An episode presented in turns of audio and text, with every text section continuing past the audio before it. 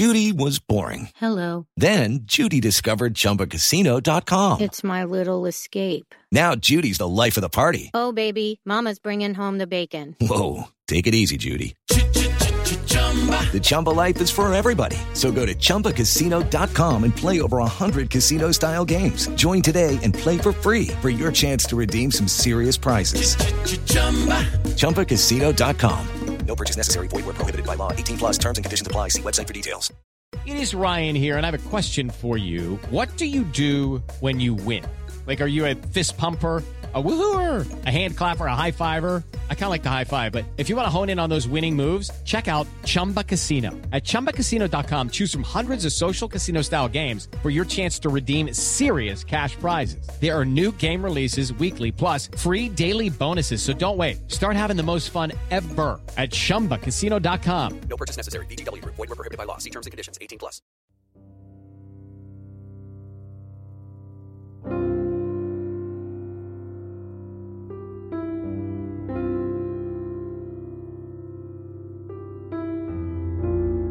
Was just before 7:30 p.m. on February 9th, 2004, when Maura Murray was last seen. Her car was found damaged, locked, and abandoned on Route 112 just outside of the White Mountains of New Hampshire. Her disappearance has haunted and frustrated family, friends, and a community of people searching for the truth.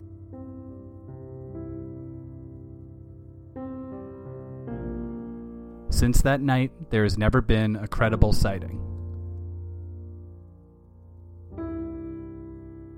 You're listening to the Missing Maura podcast.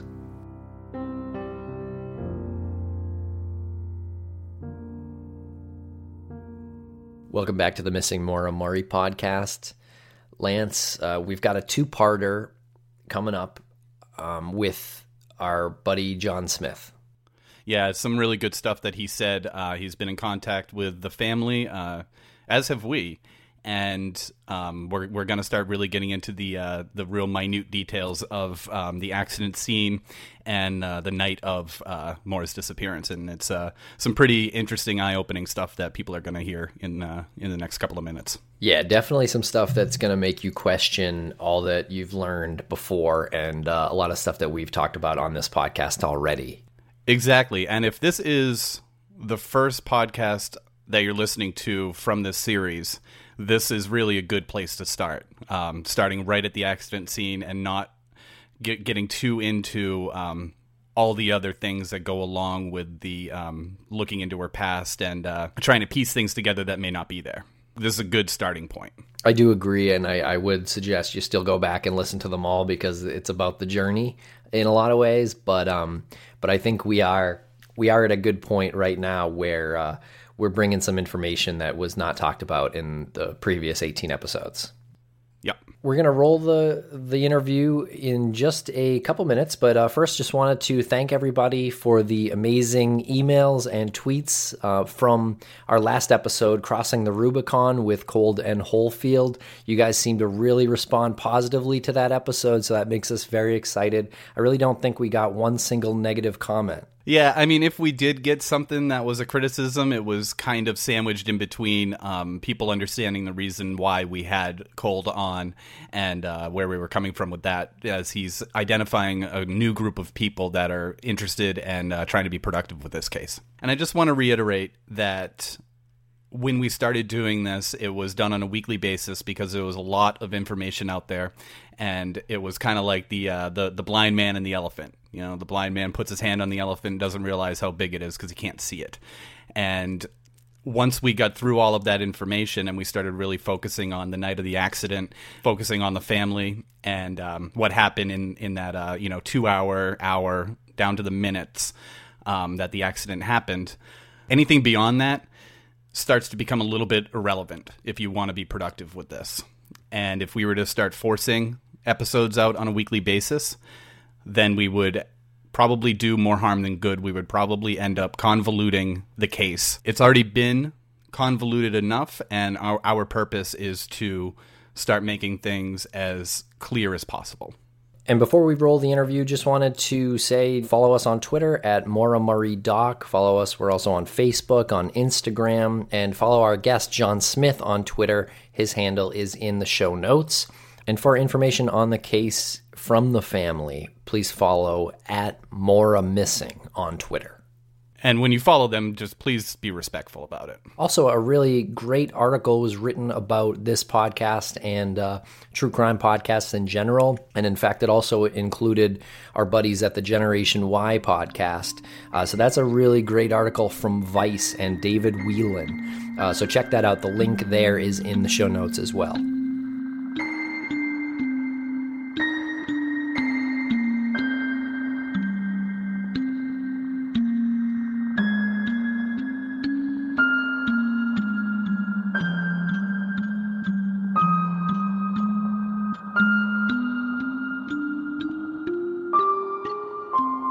Hey, John, how's it going? It's going great. Uh, it's been a pretty warm week up here this uh, this week, and we've been enjoying that. No snow yet, and I'm loving it.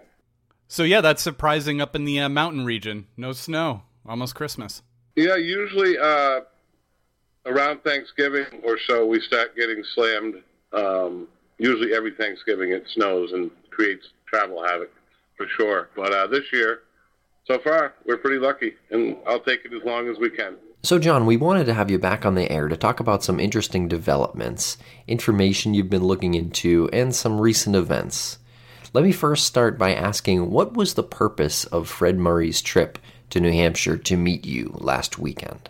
Yeah, well, uh, on Saturday the 12th, I met with uh, in Littleton, New Hampshire. Uh, he drove up that morning.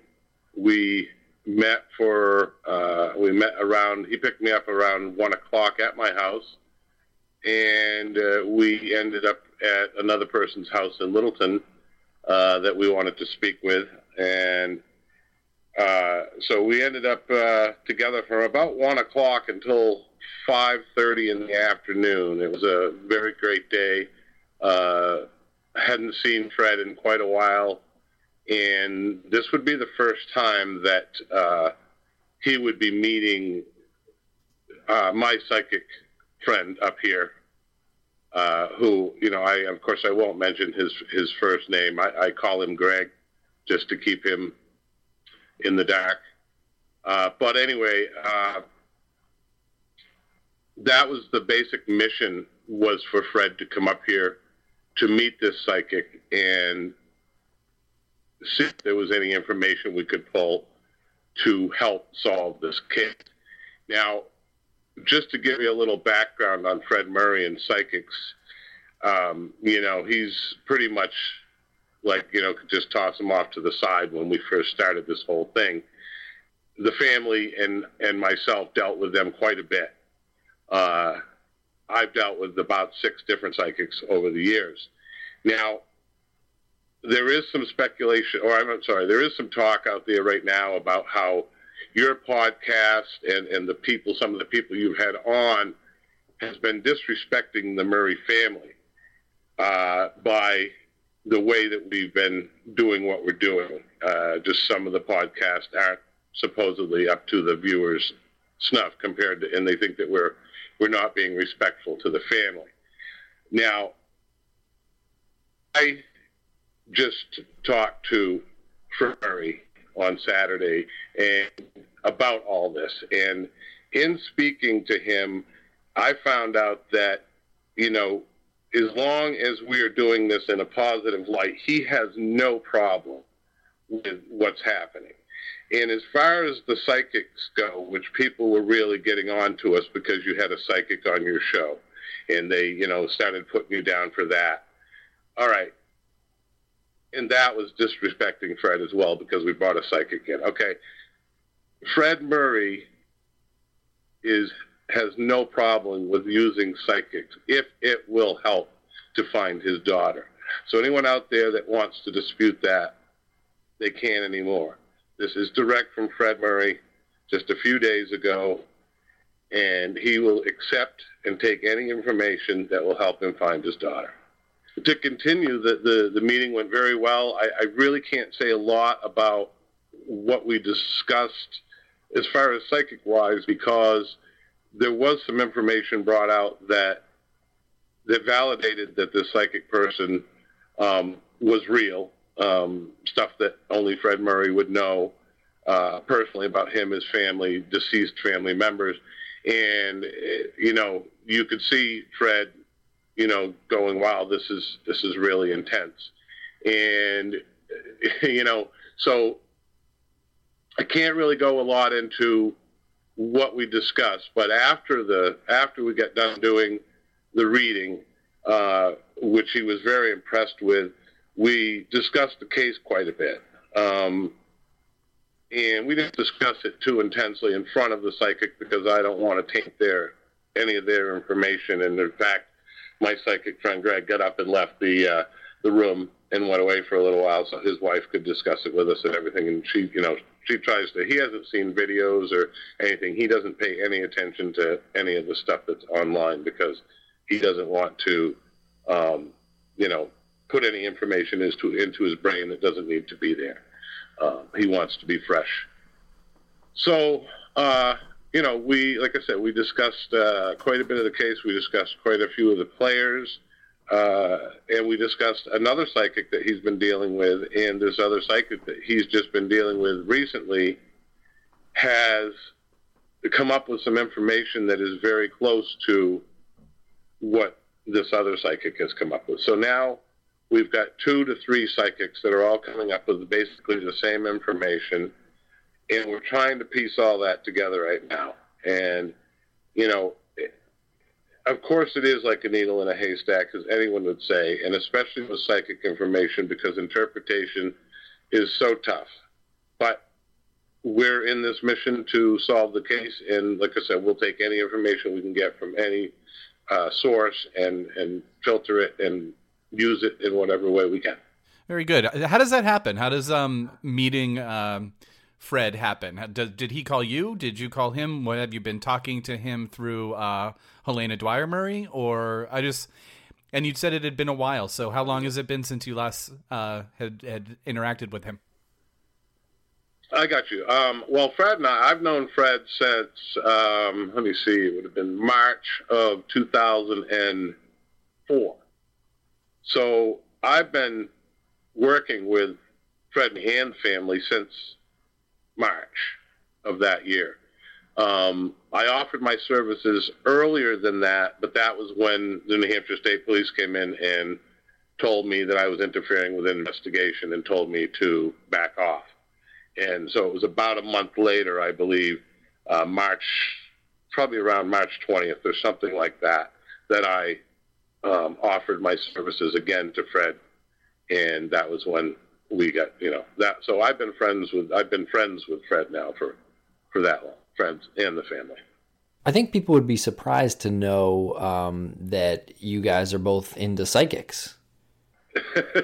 I, I, you know, because like I said, you know, I, I never was up until 12 years ago when I first started working with them, and I mean, I'd had a couple psychic readings before that, but it just never was by anybody that I thought was very good or professional. It just didn't really validate anything for me. But uh, you know, like I said, it, it, Fred in the beginning wasn't as receptive to it, but now he's you know he is, and it, I have to say it was strange sitting at the table with him, you know, and knowing his skepticism. You know, it, you kind of you know, I was kind of looking for trademark signs on his face of like, what the fuck am I doing here? You know, but no, that's not what happened. And and like I said, it was it was great. It was uh, he he ended up uh, loving the people, um, and you know he ended up giving them his telephone number, which does not happen. Uh, Fred is very very protective of that because of everything that's been going on. So you know there was a positive connection there. Definitely a positive connection. So now he was on. Uh, he did the unsolved uh, clip, which was about five minutes long. Um, we watched it. It was really good. Uh, it was really uh, interesting to see. Um, I don't know. It kind of struck me. It was. It was. It was. It was uh, very raw and powerful to me. Um, so that that came out when that was uh, that when When did that come out? Thursday? They came out on the 11th. Friday? I believe. Yeah, it was Friday, I think. So it came out on Friday, and then he went up to New Hampshire on Saturday. Was that was that a timing thing for him? Did he know that he was? Did he know? Hey, they're gonna release this on third on Friday, so I'm gonna head up to New Hampshire maybe to shake something loose. Maybe you know, maybe so people knew that his face was gonna be up there. See who acted differently or something. Right. Um, I, I, don't know if it was deliberate or not. I, I, will tell you that the interview was done a couple weeks ago um, for the Unsolved.com interview, or and he, did about an hour and ten minute interview, and he is, you know, he he's happy with what was put out, but it was edited. It, it, it was raw. It was very powerful to me, but he would have been happier if you could see the whole thing. And so our mission is to, he's trying to acquire that whole interview at this point in time, whether it be to, I don't know if he'd be able to put it out because it is the property of unsolved.com, but if he can at least get it, then then that way we can take and at least view it and see the whole thing and have a better idea of what was actually said. Well, if he wants, we can have him on the show and we can ask him the same questions. Just, good try, guys. Yeah. Um, you know, I, I praised you guys as I have been for quite a while now, and you know, when I told him about the FBI thing and, and what we're going to try and do with that, he was impressed. He was as impressed as hell because he has been wanting this since day one and you know, when all this went to hell, that's what he, he's wanted, and he's been asking for 12 years. And the fact that that's what our main mission is, is to get the FBI involved. He is totally on board with us. As far as getting him to come on and do an interview with you, I don't know if I can talk him into that. Um, because, you know, it's just one of those things. He might, he might not. But I'm thinking that I could probably talk him into it. Was your time with Fred uh, specific to just the psychics, or did you do any uh, other investigation? Did you go to the accident site? We did not. Um, the the whole time was basically spent with the psychics, um, other than the ride to their house that I was with Fred, and then the ride back to my house. And we sat in my driveway and talked for I don't know about 20 minutes or so about the case. Uh, you know, talked about how we thought things were going. Of course, pretty, you know, good on this aspect, but slow on on any real information coming in. Of course, uh, but you know, again, the biggest thing I think you all have to realize is that this is a man who is determined to find his daughter. He will never quit. And he, you know, like I said, he misses his buddy. He, he wants his buddy back. And whether it be, you know, one way or another, and that's what he said, he knows at this point in time it's the other. But he said, I just need to know. He says, I, I can't die not knowing what happened. He says, because I just feel like I've let her down. That's interesting because the Boston Magazine article, I think, had him quoted as saying he was ready to go to the to to his grave not knowing what happened. Did did something happen in the meantime? And I mean, of course he wants. I don't know if he was. I'm. I'm. I guess I'm asking if he was. If you think he was misquoted in the Boston Magazine article, because it really made it seem like he was. He was kind of resolved to the fact that um, he would never find out the truth. No, I believe that he was misquoted in that. I, I believe it's what I just said. He will go to his grave looking for his daughter. Yeah. Okay. Okay. It could. Ju- it could have been an interpretation thing too. I could have misinterpreted the way it was. Uh, w- the way it was worded. Um, is he pretty much like done with law enforcement? I can't imagine the frustration he must have. Is he has he pretty much written off local law enforcement? Yes. Yeah, local to him, local law enforcement, as far as uh, town of Haverhill, New Hampshire, and New Hampshire State Police. He is pretty much written off.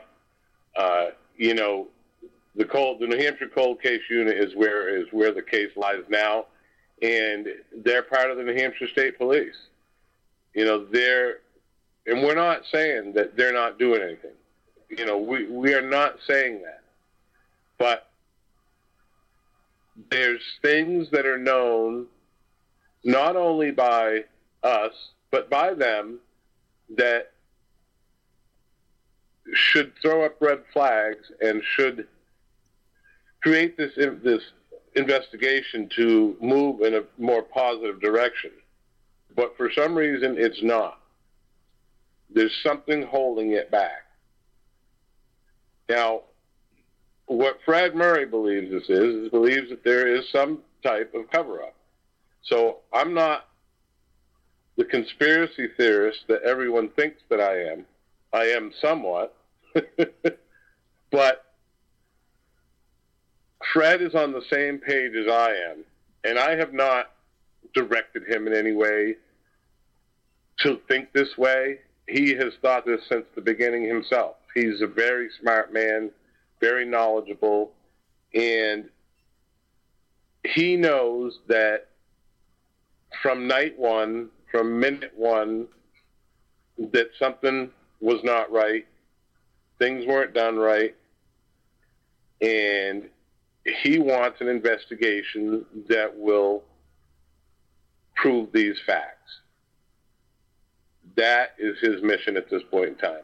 And he knows that the only way that that can be done is by, like he said from the beginning, we need the FBI. I'd like to talk about some of those inconsistencies or the things that were not done correctly the night of the accident. Um, I mean, we've learned things over the past couple of weeks that either suggest complete ineptness on law enforcement's part or a conspiracy. And you you said the word conspiracy theory and everyone puts those two words together, but when you look at what happened that night, it's not a theory. You know, it's either a conspiracy or it's um, complete ineptness. I think the conspiracy too. I would just like to add, you know, isn't necessarily uh, what we're saying isn't necessarily, oh, well, the cops killed Maura and they're covering up after one another. No, I, I suppose it could be that, but I don't believe so. What I think is more likely is that they're covering up for a botched investigation or maybe just the fact that they know that they cannot bring proper charges to this person. And so they're sort of concealing all of the evidence that they have. Okay, uh, yeah, I would have to say that, and I, and I, I want to change my identity into a conspiracy analyst. There you go. I had that name a long time ago, and I, I just messed up when I said theorist uh, because I'm a conspiracy analyst, and I have looked at this case for 12 years, and you know, being an ex-police officer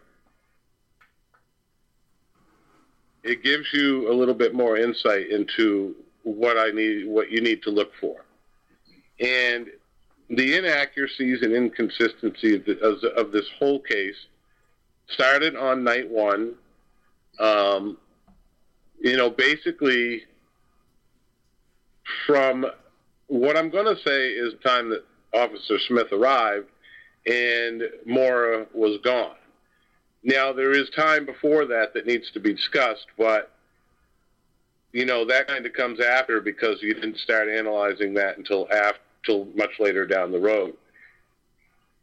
But the fact that Officer Smith arrived at the scene and Maura was gone, or the driver was gone, because, like I say, we cannot be 100% sure, proof positive, that it was Maura Murray at the Saturn on February 9th, 2004. And because of a statement that Butch Atwoods said to police officers when shown a picture of Maura, yeah, that kind of looks like her.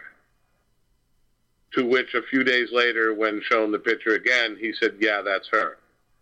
So I'm not saying it wasn't Maura at the car, but I'm not saying 100% that it was. Because no one knows that for sure. No one knows that for sure.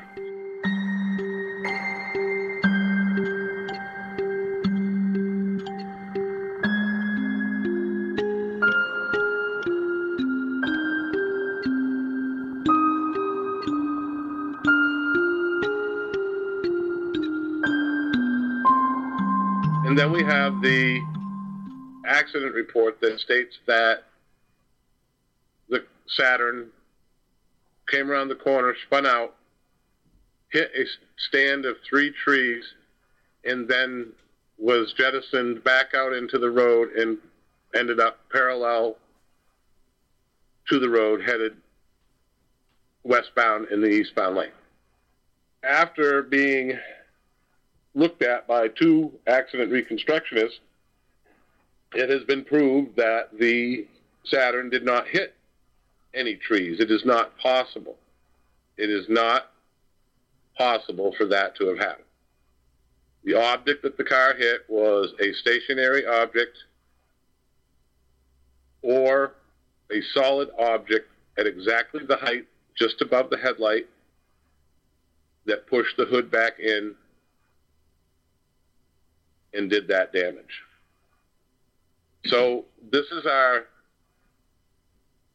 inconsistency. This is our first big inconsistency or inaccuracy. I'm sorry, inaccuracy is what that one is because now we know that the car didn't hit a tree.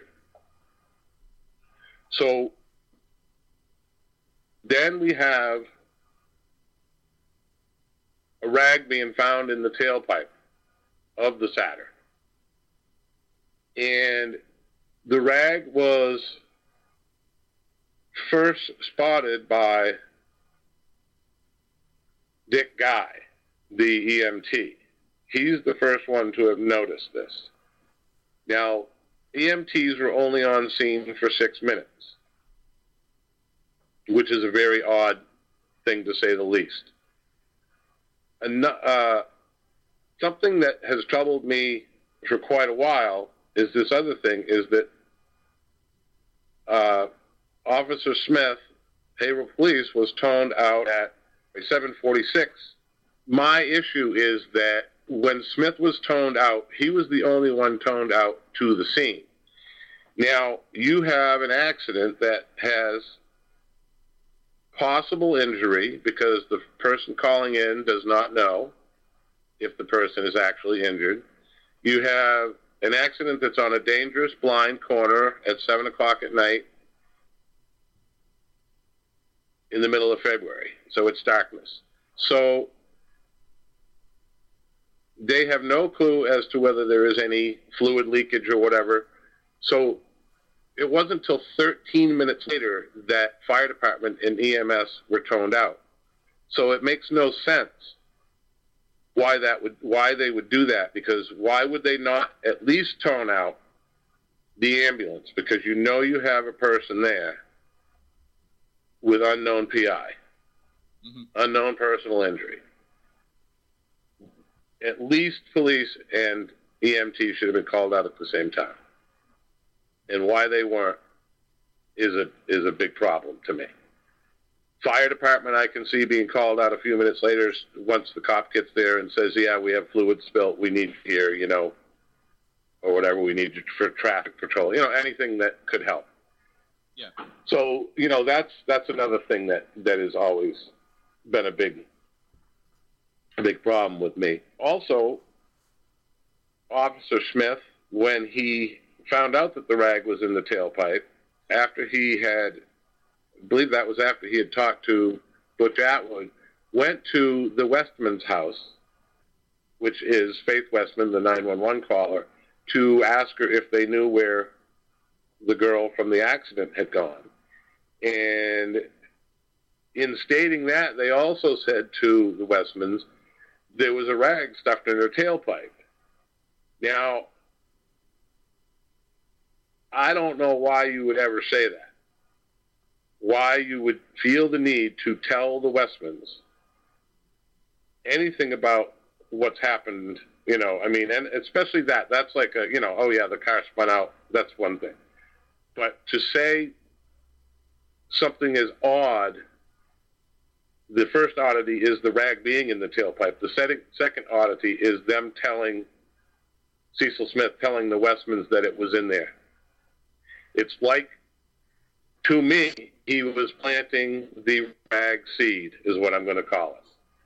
He wanted someone to know about that rag in the tailpipe right now, right now. Cecil Smith telling the Westmans that there was a rag in the tailpipe. Where did you get that information from? That information came from the Westmans when I interviewed them in 2005. I interviewed them two times. Uh, once was in 2004, late 2004, and one was in the spring of 2005. And both times, they pretty much told the same story. They, their story has never really changed other than the cigarette thing. That's the only thing that has really ever been inconsistent with their stories. But they told me that he came to the door, asked where the girl was, and said, "There's a there's a rag stuffed in her tailpipe." And it just blew me away that that they would say that to her. There's no reason to give, um, you know, these people who live on the corner. There's no reason to give them that information. So yeah, in my mind, I, I think they were definitely they wanted people to know that that happened. And to clarify, Cecil Smith was the chief of police at the time, and he was the first person at the accident scene.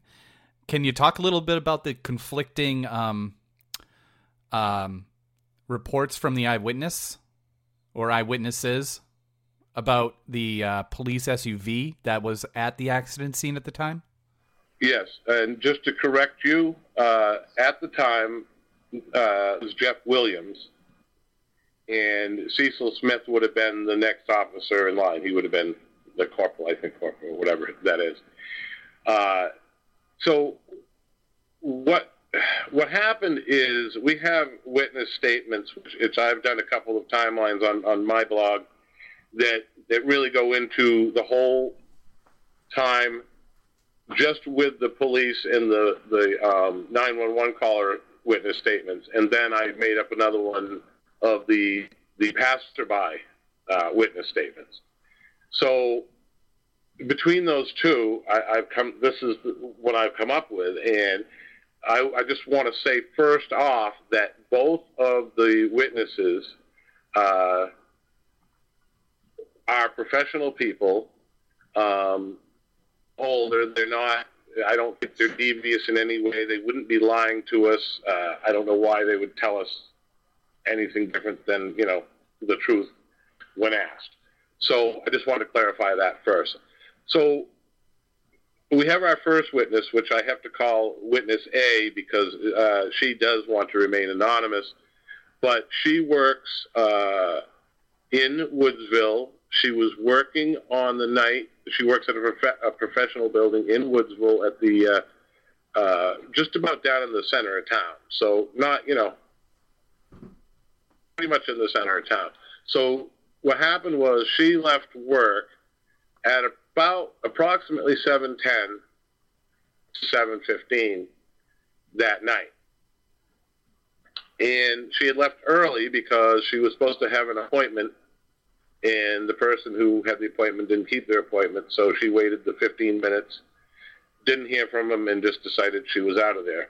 So she left. She took from Woodsville, she took Swiftwater Road, which is by Cottage Hospital off of Route 10. She took that and was driving on that road. The road, the speed limit's about 35 or so. And she was passed by uh, in a black and white SUV, blue lights on, with the number 001 on the side. She was passed by that vehicle going the same direction as she was, which would have been uh, basically east toward Route 112. She passed by that, and then she continued on her way. And when she got to Route 112, she took a, a right onto Route 112 and went east towards the accident scene. Just after she turned the corner onto 112. She was passed again by the same black and white SUV number 001 headed east on 112 towards the accident scene. Hey, it's Kaley Cuoco for Priceline. Ready to go to your happy place for a happy price? Well, why didn't you say so? Just download the Priceline app right now and save up to 60% on hotels. So, whether it's Cousin Kevin's Kazoo concert in Kansas City, go Kevin, or Becky's Bachelorette Bash in Bermuda, you never have to miss a trip ever again. So, download the Priceline app today. Your savings are waiting. Go to your happy place for a happy price. Go to your happy price, Priceline. Now, what when she got to the Weathered Barn corner and she came around the corner, she stated that the number 001 SUV was parked nose to nose with the Saturn. And she didn't see anyone around the vehicle. She just saw the blue lights on the vehicle and noticed the black SUV in front of her. She continued on her way, flashing her lights to any cars that were coming the other way to warn them. And then, about uh, seven or eight miles down the road at Beaver, uh, Beaver Brook, uh, Beaver Pond, I'm sorry, she called her husband, as she always does, um, in Lincoln, and let him know that she was on her way home. That's their standard procedure. So, you know, she had all of her times down perfect because she went back through her cell phone records and looked at what time she had called and she would know how long it would take her. So she knows that she was at the Weather Barn Corner before Faith had even called 911. Right around, it would have been just before she called or right at the time she was calling them. I'm confused then. So if she sees a police officer, an SUV, parked nose to nose with the lights on right before or around the time that Faith Westman calls 911, why would why would Faith even call? Why wouldn't why you see what I'm saying? Faith Faith should be saying on the phone she's there's an officer at the scene or there's already there's already police at the scene. Right. So like I'm saying I think that there could be a couple minutes difference in that. So maybe it was slightly after Faith was on the phone with 911. Because that timeline is so fine right there. Because, you know, I mean, you got to figure out what it took for her to get, you know, from when she left work to where she was going. But we know that it didn't take her we know that it didn't take her until 7:46 when the actual cruiser showed up, and, and I mean I say actual cruiser because this is where it gets the sticky wicket comes in because there is no buddy, Butch Atwood or the Westmans, Tim or Faith, who have stated when asked what cruiser came to the scene, they have all said the sedan, number 002, not an SUV. They were they and I they were adamant that it was not an SUV. That is one thing that has always made me wonder too. It's like, oh, you know, I'm just asking. It was a car, and they go, oh yeah, it wasn't an SUV. So to me, that kind of portrayed some type of, you know, standoffish thing of no, no, no, there was not an SUV here. No, never. So we have the witness who states that she saw this SUV pass her, and it would have been before the time of the accident. So that's the big that's the big issue. It would have been before the time of Faith calling at 727 that the cruiser cruiser was passing her on this Swiftwater Road. And if there's no call on the police log, where was this? Where was the police officer going? Who was this police officer? When you say the the cruiser, the, you're talking about the SUV, right? The SUV 001. Yes. And you say when you say passer is do you mean like he's passing her or he he's going the other direction passing her? Did he like overtake her car? He overtakes her car. He passed her going toward in the same direction she's going. Towards the um she's going east, right? Yes. Yep. Okay. And when she arrives at the scene, she swears. She, she, I mean, she, you know, like I say, I have no reason not to believe her, but she says, I saw number 001 parked nose to nose at the scene. And this is uh, this is someone that you spoke to. This is a friend of yours, or uh, also how many SUVs, if you know, are on are, are in that force?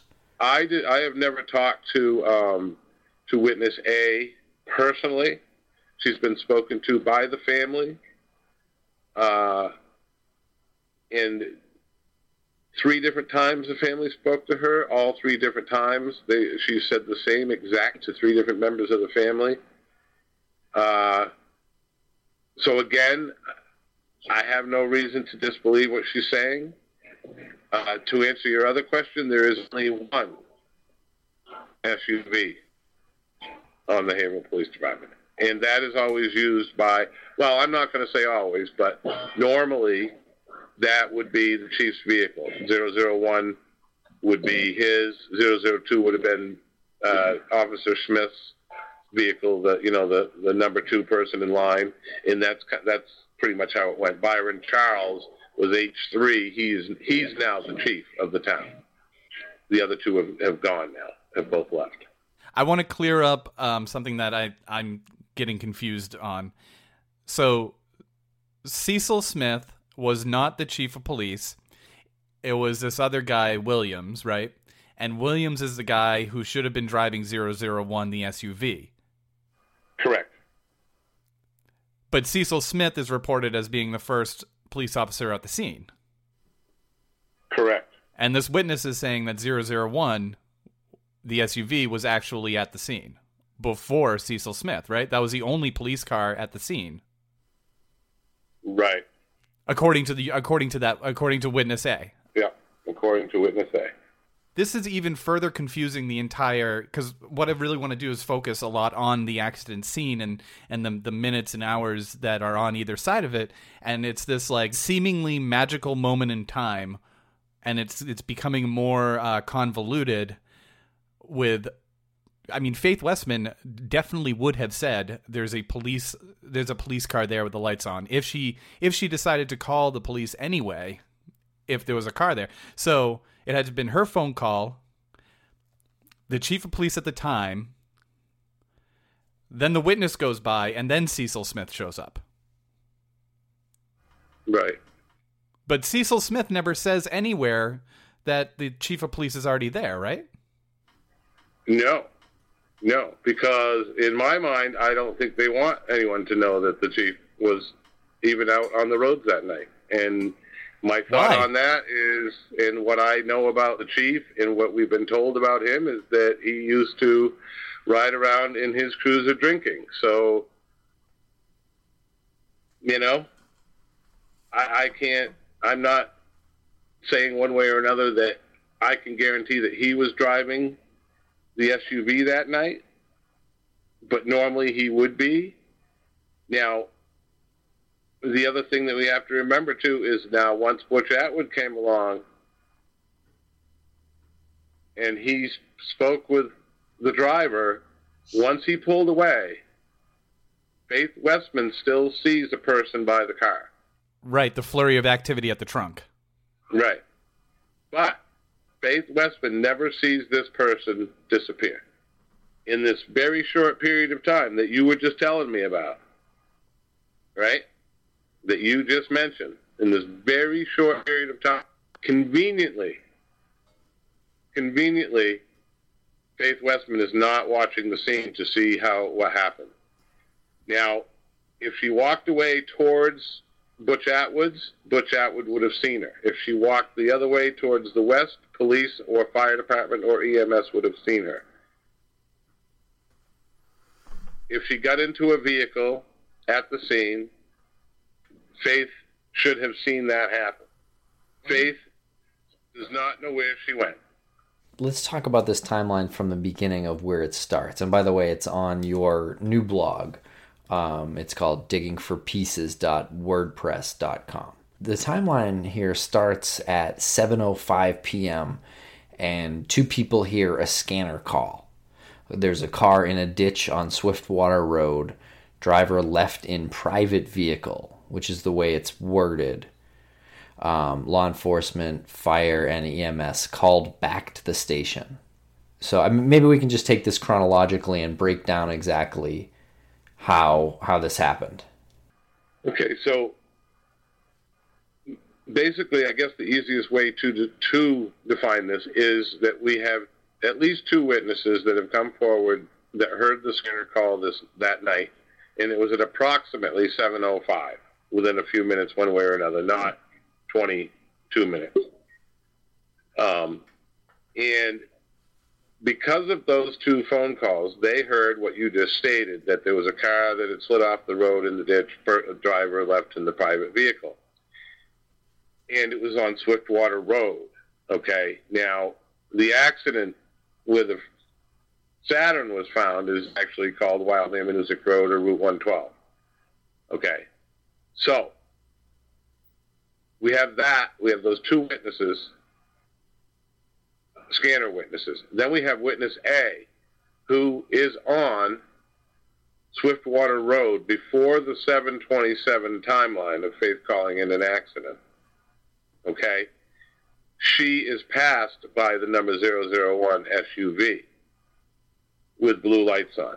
So there is no call that is on our on our Grafton County Sheriff's Department records, but we know that it was heard by two people who were listening to their scanners, and we know that because of witness A, her testimony that says that when she was passed by that vehicle, it was number 001. It was before the 727 timeline. So where was number 001 headed with its blue lights on? Where did it go? and why did at 746 did number 002 the the sedan show up on scene so see this is our this is the whole issue and the problem right here is because you have that timeline before a 911 call even came in and there is nothing on the log that would indicate that this cop should be going anywhere with its blue lights on, especially. And then witness A comes along the scene, and I can't tell you exactly what time it was, but the SUV was nose to nose with the vehicle. She states that emphatically. She, she, you know, in fact, I remember one of the family saying to her, "Are you sure it was an SUV?" And she was like, "I know what the fucking SUV looks like," you know. So, and it had the 001 right on the back back end of it. So, I don't know what to tell you guys. I mean, I, you know, I wasn't there. I can say that. I was not there. I, I don't know. I'm only going by what say has told us, has been consistent about, over the three or four times she's been talked to. So, in my mind, I have to believe that that's what happened. Just to clarify, this uh, pass by. So at about 7:20, witness A is passed by the 001 SUV cruiser heading east towards 112. The blue lights were on, but no siren was on. And then witness A loses sight. About three minutes later, witness A is on Route 112 at this point, heading east, and is passed again by the same SUV 001, also going east towards Weathered Barn Corner. And then witness A loses sight of car 001. And then witness A passes the accident scene at the weather barn, near the weather barn, and sees car 001, this police SUV parked nose to nose with a dark car, but does not notice any people by the vehicle. Witness A proceeds east and calls home from Beaver Pond as she always does, as you stated. And then it says here on this timeline, one minute later is when Faith calls 911 after hearing a thud and an acceleration. So, is it possible that, that this car, that this SUV took off before Faith ever saw it? Well, that's going to be that would be my have to be my guess without without saying that the Westmans are lying. Um, and I'm not saying that they are, but if that vehicle pulled up and they were looking out their window and get and, and wouldn't they wouldn't yeah you wouldn't think she would call 911 if she already saw blue lights there. That's exactly correct. But if maybe she had called 911 just before, like I say, I think I adjusted that thing to put that those those uh, times were within a minute or two, one way or another, because that's how close this is. But because you know, I'm going by this witness statement who says she she left work about seven, ten, and fifteen, but she knows it wasn't any later than that because her appointment at seven didn't show up. So, you know, I'm going by that and giving her, you know, a couple of minutes one way or another to decide that. So that could make sense that that Faith was already on the phone when police showed up, when this other SUV showed up. And was only there very shortly and left the scene is all that I can think of. And we are sure that this this witness A is a is a reliable, credible witness, right? Because because Faith Westman is documented as calling at 727, correct? And Butch Atwood is documented, or his uh, common law wife is documented at calling uh, at 743. So according to the documents, up until 743, no one has reported that there was a police car there. I mean, Butch was right there at the scene. So, is it possible that she's like 20 minutes off in her in her time frame? Or she would have to be a half an hour off in her time frame. Right, unless uh, yeah, I mean I mean, I guess and then that would mean that she that that the SUV pulled up right after Butch Atwood left in his bus and she drove by, which would put her at about seven thirty-five. But then Butch backs his bus in and has a good view to the accident site, and probably isn't going to get out to tell his wife to call uh, nine one one or call the police if. Because how long could it possibly take to back the bus in? By the time he does that, the the Faith calls, the the SUV shows up, he he would probably go in and tell his wife. I mean, maybe not even anything at that point, right? Because the there's somebody with the girl. Yeah, I mean that's true. I mean, I like I say, I'm going by witness. You know what they're stating. You know, and I I know it doesn't completely fit, but it makes me. I mean, I don't know. Unless she was off by that much, then that only leaves us the only time that he could have been there was from the time that Butch went inside, because he didn't know that Faith Westman had called. Right. Butch would have no indication that Faith called. So if he went inside and her call went in at 7:43 and Smith shows up at 7:46, there's only then there's only just a few minutes for that to have taken place. If it happened in the 740 mark, let's say. You see what I'm saying? Right after yeah. Butch drove away, before he called 911, even if he was inside, because we've never been stated that before, whether, you know, when Butch came back out to his bus that cops were there. Right. Also, do you happen to know uh, if Butch's bus was not the not just the inside but the outside of the bus? Do you happen to know if that was searched, if that was inspected for any damage? Um, and also, um, has there been any talk about the police SUV with damage on it? The only thing I can tell you about that is, is I know that Butch was questioned and given two lie detector tests, so I would imagine that maybe they did, you know, do some looking at the bus. I would hope that they would have. If they gave him two lie detector tests, they must have had some indication that they needed to do that. Yeah, I mean, you would you you would need some indication. I mean, he's the last person who saw her alive. Um, he's the last person who actually spoke to her.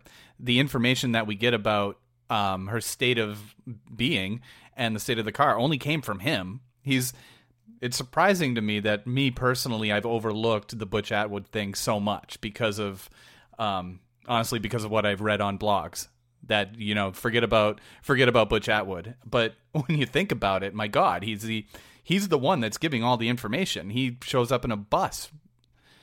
It just I, I don't know. I don't want to I don't want to say the S word but you see what I'm you see what I'm saying? Like this is this is about this could be about as clear cut as as as as possible the guy the guy failed a lie detector test What's the S word? Right. speculation Oh, But you know, like he's the last person to see her. He says that it w- at first he says it wasn't her, then he says it was her. So he's providing that information. He's got a bus. What what if she what if he did offer her help and she said yes and she got on that bus and that's the last place that she went. I've thought about that. Of course, once the bus pulls away, Faith Westman says that he's she's still there. Faith Westman said that Faith Westman was still on the phone with the police when the bus showed up. When the bus pulled away to go to his house, Faith Westman states that the driver was still at her. She could still see the driver. So that would mean that Faith Westman was on the phone from 727 until 740, right? Ish. At least, yeah, yeah. Maybe maybe they hung up with her just about the time that they got the call from Atwood. You know, said we've got somebody else on the phone that actually spoke with her. You know, so maybe that's you know they hung up just about 7:43 with Faith Westman. So why would people turn away from an accident scene right there? And I and I have an answer in my head. What do you mean turn away? You mean not look after you hung up? We keep we keep talking about how there was this one moment in time where everybody didn't see, you know, everybody turned away and they didn't see what happened, and then she disappeared. What? Why? If you're looking at an accident scene and you're on the phone and and you you look away or you hang up your phone, why would you do that? And this is an actual real question. Well, my thought is that Butch came around the corner, hit the bus. She was on the bus, and Faith never saw her again after that. Is that what you wanted to hear? Because that's what I thought for a while too. But No, I mean that's good, but I would hang up. I would look away because the cop showed up because she has help. Then I would feel relieved enough to turn away and say, "Oh, okay, my call went through. The cop showed up." So that means that she's so that means she saw nobody take Maura or Maura run away up until the cop showed up. And again, I don't want to pull out the S word, but this is where we're concluding. This is where we're coming to. If we're going to break down like minute by minute the timeline. But this isn't really the S word, right? This isn't really speculation. These are witness testimonies that were given to the Murray family who have given it to John Smith. Why would that not be true? And and those are things that the police talked with the Murray family about. I imagine that's that's the Murray family might have gotten it from the police. You know what? You're you're so right. At at this point when we're getting so minute in the details of the actual disappearance, we have to say like fuck the speculation, fuck the people that are going to be like, "Oh, you're speculating." No, this is the point where you you develop scenarios and scenes and you try to figure out what the right thing, what the thing that happened, what makes the most sense.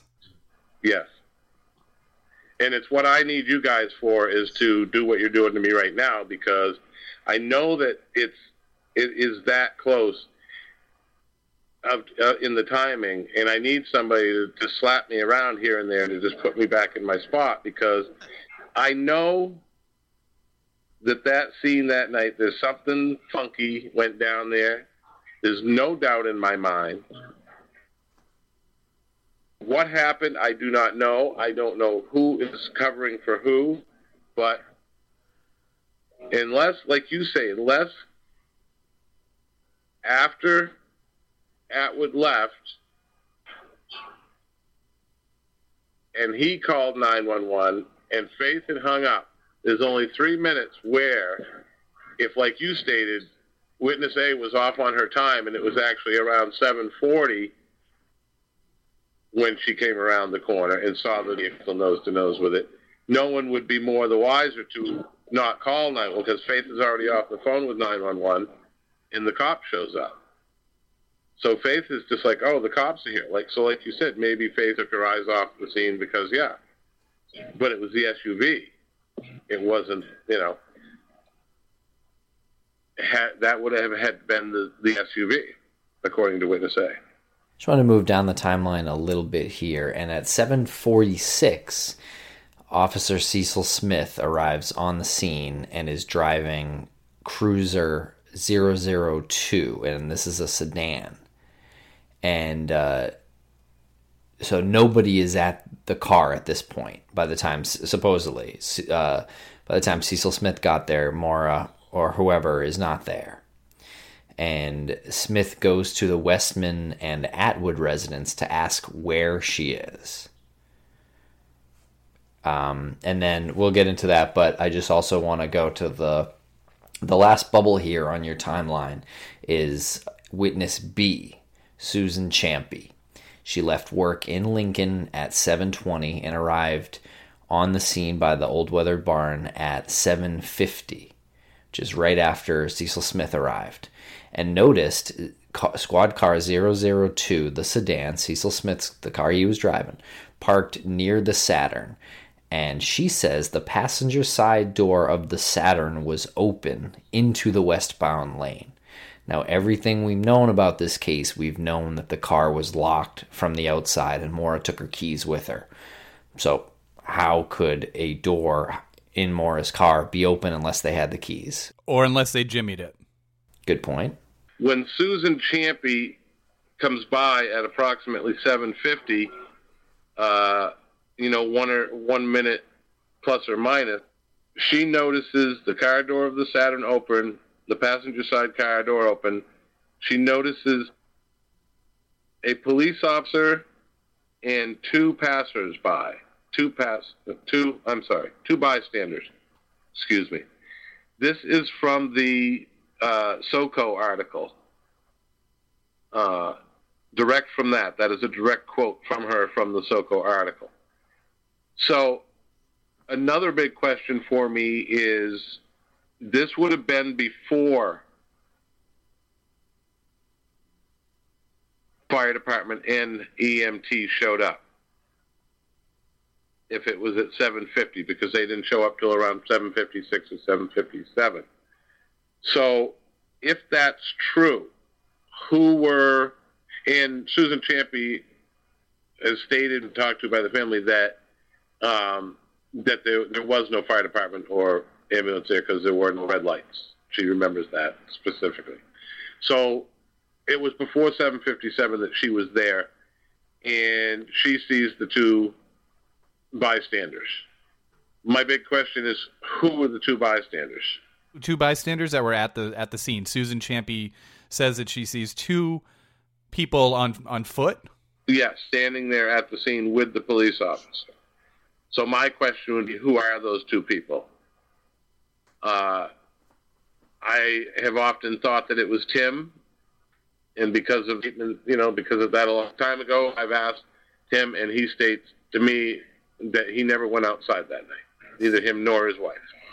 Did Susan give a description, male or female, or one of each? She couldn't identify. She was just driving by. She said there was, you know, it was winter, so there's two people in coats. She, you know, but just that they, she was driving by and there was two other bystanders there.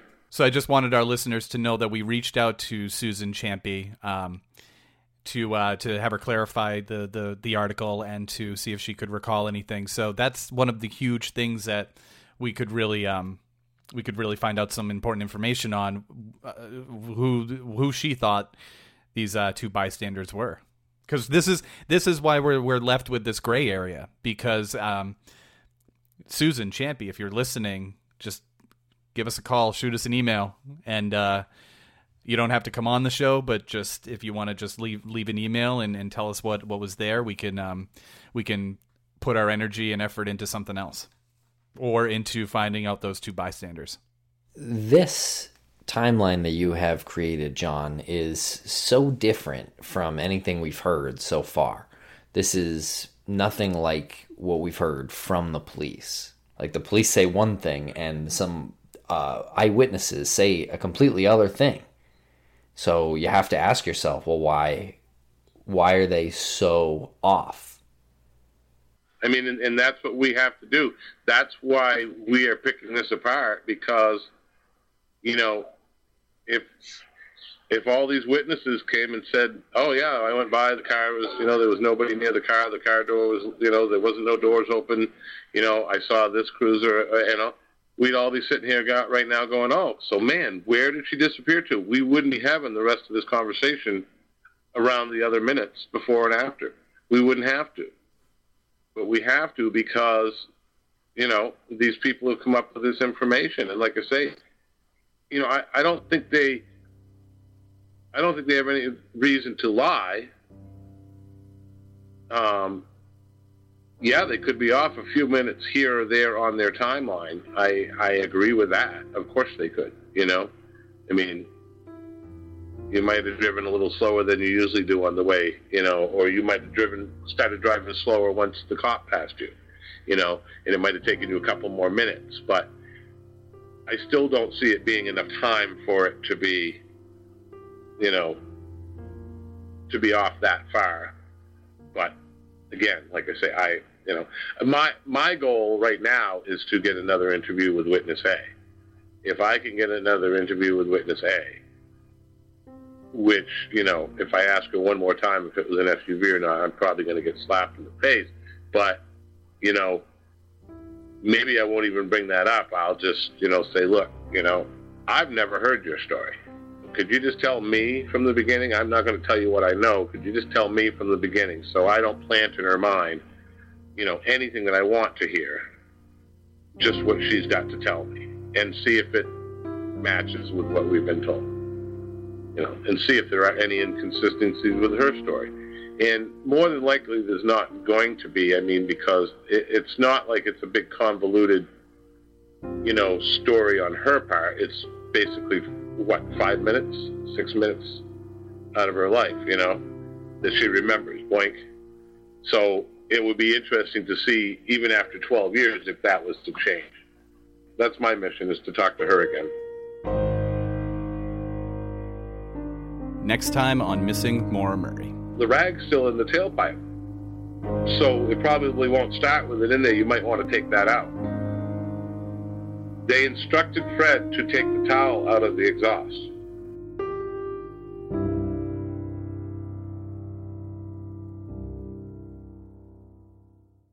Hello, it is Ryan, and I was on a flight the other day playing one of my favorite social spin slot games on chumbacasino.com. I looked over the person sitting next to me, and you know what they were doing? They were also playing Chumba Casino. Coincidence? I think not. Everybody's loving having fun with it. Chumba Casino is home to hundreds of casino style games that you can play for free anytime, anywhere, even at 30,000 feet. So sign up now at chumbacasino.com to claim your free welcome bonus. That's chumbacasino.com and live the Chumba life. No purchase necessary. VGW, void, were prohibited by law. See terms and conditions 18 plus. Hey, Drew Scott here, and I'm Jonathan Scott, reminding you that life's better with a home policy from American Family Insurance. They can help you get just the right protection at just the right price and help you save when you bundle home and auto. Kind of like Goldilocks and the Three Bears. It'll be just right for you. We love a custom build. American Family Insurance. Insure carefully, dream fearlessly. Get a quote and find an agent at amfam.com. Products not available in every state. Visit amfam.com to learn how discounts may apply to you. American Family Mutual Insurance Company SI and its operating company 6000 American Parkway, Madison, Wisconsin.